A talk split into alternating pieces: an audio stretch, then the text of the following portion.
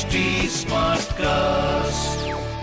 आप सुन रहे हैं एच डी स्मार्ट कास्ट और ये है रेडियो नशा प्रोडक्शन आरजे अनमोल की अनमोल कहानियाँ।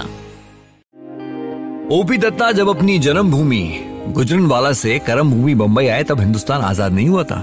लेकिन फ़िल्में जोरों पे बन रही थी और बहुत ही बड़े पैमाने पे बन रही थी। हिंदी सिनेमा का इतिहास एक बेबी स्टेप्स ले रहा था और देवानंद, दिलीप कुमार, राज कपूर जैसे टैलेंट्स अपनी शुरुआत कर रहे थे। देवी करानी कानन देवी, के एल सैगल, मोतीलाल अपनी स्टारडम की ऊंचाइयाँ छू रहे थे। दादा साहब फाल्के के बारे में तो सब जानते हैं। भारत के पहले फिल्मकार और उनकी पहली फ़िल्म, राजा हरिश्चंद्र। लेकिन बहुत लोग आज भी उस आदमी को नहीं जानते जिसने दादा साहब से भी एक साल पहले अपनी फ़िल्म बनाई थी। साल 1912 में दादा साहेब तोड़ने ने फ़िल्म श्री पुंडलिक बनाई। फाल्के ने एक साल बाद 1913 में राजा हरिश्चंद्र रिलीज़ की थी। लेकिन क्योंकि टोर्ने ने अपनी फ़िल्म बाहर भेजी थी पोस्ट प्रोडक्शन के लिए तो फाल्के की फ़िल्म वो पहली इंडियन फीचर फ़िल्म मानी जाती है। दारा साहब टोर्ने ने उस पहली फ़िल्म के बाद फ़िल्म मेकिंग का दामन नहीं छोड़ा। भाई वो साइलेंट फ़िल्मों का जमाना था तो उन्होंने भी एक के बाद एक साइलेंट फ़िल्में बनाना शुरू किया। लेकिन फ़िल्म मेकिंग के क्रिएटिव एस्पेक्ट के साथ साथ टेक्निकल साइड भी बहुत इंटरेस्ट था उनको उसमें। विदेश से इक्विपमेंट्स मंगवाते एक्सपेरिमेंट्स करते। कहा तो ये भी जाता है कि दारा साहब टोड़ने ही वो थे जिन्होंने विलायत से टॉकीज, यानी कि बोलने वाली फ़िल्में रिकॉर्ड करने वाली जो मशीन थी, वो लाकर आदिशिर ईरानी को दी थी ताकि हिंदुस्तान की पहली टॉकी आलमारा बन सके। वी शांताराम के प्रभात स्टूडियोज के को फाउंडर बाबूराव पाई के साथ उनकी दोस्ती हुई और तोरने और पाई ने मिलकर एक प्रोडक्शन कंपनी शुरू की थी फ़ेमस पिक्चर्स बस, इसी फ़ेमस पिक्चर्स को ज्वाइन किया था ओपी दत्ता ने। इसी फ़ेमस स्टूडियो से जुड़े हुए कुछ और बड़े इंपॉर्टेंट लोग थे। भाई बॉलीवुड की पहली म्यूजिकल जोड़ी हुसन लाल भगत राम लिरिसिस्ट राजेंद्र कृष्ण, जो कि ओपी दत्ता के बहुत ही अच्छे दोस्त थे। वैसे ओपी दत्ता की एक और बहुत ही करीबी दोस्त। थी वो थी सुरैया। सुरैया के स्टारडम के पीछे भी कहीं ना कहीं ओपी दत्ता का ही हाथ था, क्योंकि पहली वो सुपर हिट फ़िल्म जो सुरैया ने दी, प्यार की जीत जो बनाने वाले डायरेक्टर थे ओपी दत्ता। इसी बीच 1949 तीन अक्टूबर को ओपी दत्ता के घर उनके सुपुत्र जेपी यानी कि ज्योति प्रकाश दत्ता का जन्म हुआ। अभी फ़िल्मों का ये माहौल था, ज़ाहिर सी बात थी कि फ़िल्मों में इंटरेस्ट होना ही होना था, लेकिन दो और बातों में बहुत ज़्यादा इंटरेस्ट था जेपी को। राजस्थान और इंडियन आर्मी जेपी की ज़िंदगी में कुछ ऐसे वाक्य हुए जिन्होंने ज़िंदगी की तरफ़ उनका नज़रिया बदल दिया। आठवीं कक्षा में थे।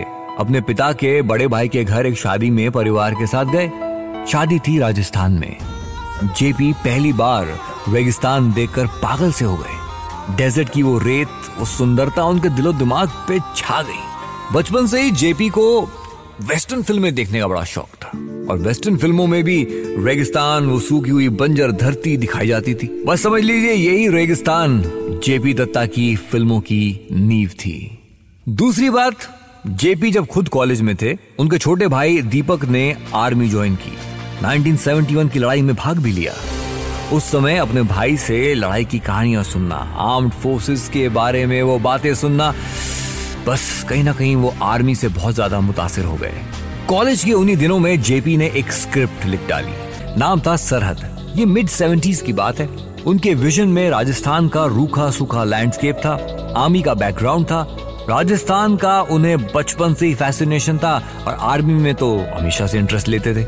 इधर जेपी दत्ता सरहद बनाने की तैयारियों में जुटे थे और उधर चौदह साल की बिंदिया गोस्वामी फ़िल्मों में कदम रखने जा रही थी। हीरो थे विजय अरोड़ा, साल था 1976 बिंदिया गोस्वामी की फिल्मी करियर की गाड़ी अब चल पड़ी थी।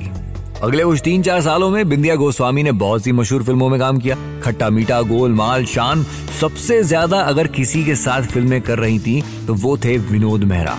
दोनों में प्यार, पनपा और बस 18 साल की उम्र में बिंदिया ने शादी विनोद से कर ली। लेकिन बहुत दिनों तक ये गृहस्थी टिक नहीं पाई। 1984 में उनका डिवोर्स हो गया। इधर जेपी दत्ता अपनी फ़िल्म सरहद की तैयारियों में थे।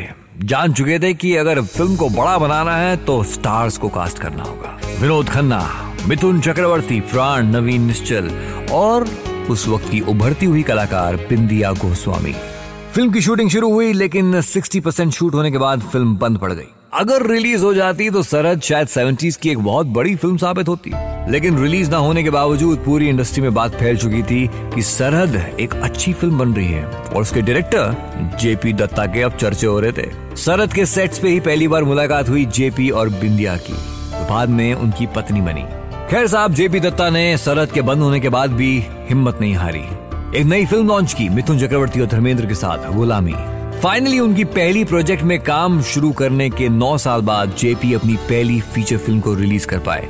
1985 में आई गुलामी और 9 साल पहले अपनी डेब्यू फ़िल्म के सेट्स पे मिली बिंदिया गोस्वामी से शादी कर ली जेपी दत्ता ने। शादी के आज चौतीस साल बाद बहुत खुशहाली की ज़िंदगी बिता रहे हैं दोनों एक साथ। और जहाँ तक सुनने में आया है 2018 की फ़िल्म पलटन के बाद। जेपी एक बार फिर से अपना अधूरा सपना पूरा करने की कोशिश में जुटने वाले हैं। सुना है कि जेपी दत्ता एक बार फिर से सरहद बनाने जा रहे हैं। आरजे अनमोल की अनमोल कहानियाँ। आप सुन रहे हैं एच डी स्मार्ट कास्ट और ये था रेडियो नशा प्रोडक्शन। H smart cast